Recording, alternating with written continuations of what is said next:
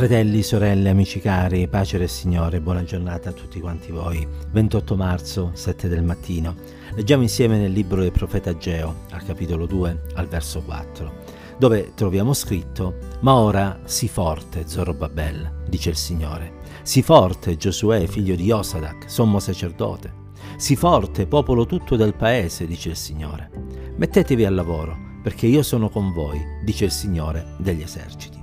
È interessante questo verso della parola di Dio, perché troviamo un messaggio che è urgente e importante, soprattutto se si considera il momento storico in cui venne eh, presentato.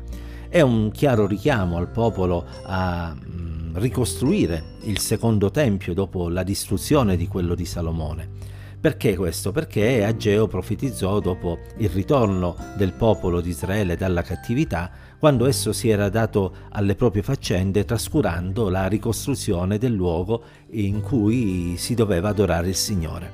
E questo fatto ci ricorda, ammonendoci, che accade anche così oggi in determinate circostanze. E cioè che come uomini siamo spinti a pensare innanzitutto a noi stessi, ai nostri bisogni, alle nostre comodità e poi se c'è del tempo magari anche a interessarci delle cose relative al regno di Dio prima noi stessi, pensiamo alla nostra famiglia, i nostri eh, bisogni, i nostri problemi e poi se c'è tempo il Signore. E io credo che certamente è qualcosa di improprio dare al Signore eh, non solo l'ultimo posto, ma anche il secondo posto, perché Dio dovrebbe avere il primato nella nostra vita e Dio dovrebbe avere il, il primo posto nei nostri impegni, nei nostri progetti e in tutto quello che noi facciamo. E allora è evidente che il Signore, per mezzo del profeta Geo, richiamava il popolo di Israele a rivedere la propria vita e a ridare il giusto ordine, in modo tale che quel tempio che era diventato l'ultimo dei pensieri potesse diventare invece la priorità per quegli israeliti.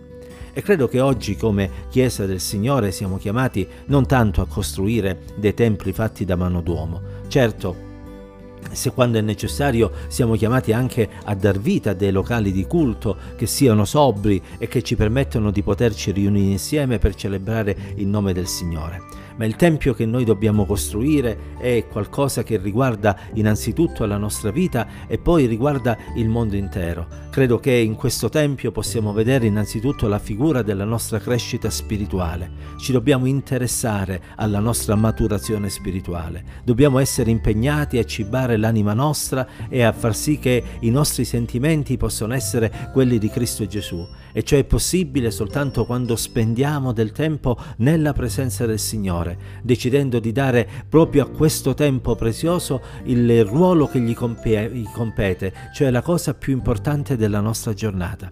Troppe volte trascuriamo la cameretta segreta per degli impegni di questa terra e siamo ai noi come Marta, siamo affaccendati in tante cose e ci dimentichiamo che di una cosa sola abbiamo bisogno, quella migliore, quella che Maria scelse, cioè stare ai piedi del Signore. E poi credo che come credenti il nostro costruire il Tempio si riferisca anche al nostro contributo allo sviluppo del regno di Dio nel, eh, nel paese dove viviamo e nei paesi vicini. Che Dio ci dia grazia di essere attivi e partecipi nell'ambito della vita della comunità locale. Non vogliamo essere degli spettatori, non vogliamo dare la nostra disponibilità solo quando non abbiamo altro da fare, ma vogliamo essere pronti anche a rinunciare a qualcosa pur di poter avere il tempo di servire il Signore.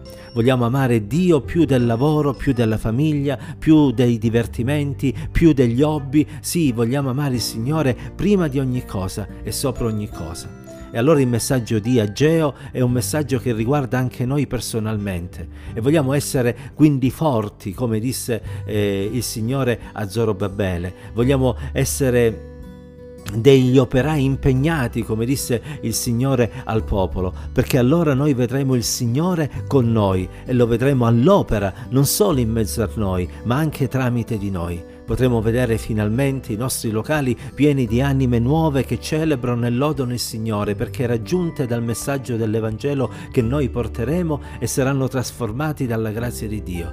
potremo vedere la nostra vita prosperare e noi essere ferventi e zelanti perché avremo alimentato i nostri cuori non con la spazzatura di questo mondo, ma con quella preziosa parola che ancora oggi è il cibo migliore che noi possiamo dare al nostro cuore e vogliamo dire con tutto il cuore questa mattina, Signore aiutami in questo nuovo giorno a saper dare a te il primo posto. Non voglio darti l'elemosina, Signore, ma voglio darti le primizie, il meglio del mio tempo, il meglio dei miei talenti, il meglio delle mie energie. Sì, Signore, voglio darti il meglio perché tu hai dato il meglio per me, hai dato il tuo unigenito figlio, Cristo Gesù, a morire sulla croce e dinanzi a quel sacrificio non posso che dire, Signore, eccomi qui, come Isaia, Signore, pronto ad andare dove tu mi manderai e a fare quello che tu mi dirai di fare. Che Signore ci aiuti a prendere questo impegno, a mantenerlo e ad essere fedeli. Che Signore ci aiuti ad essere laboriosi nelle vie di Dio,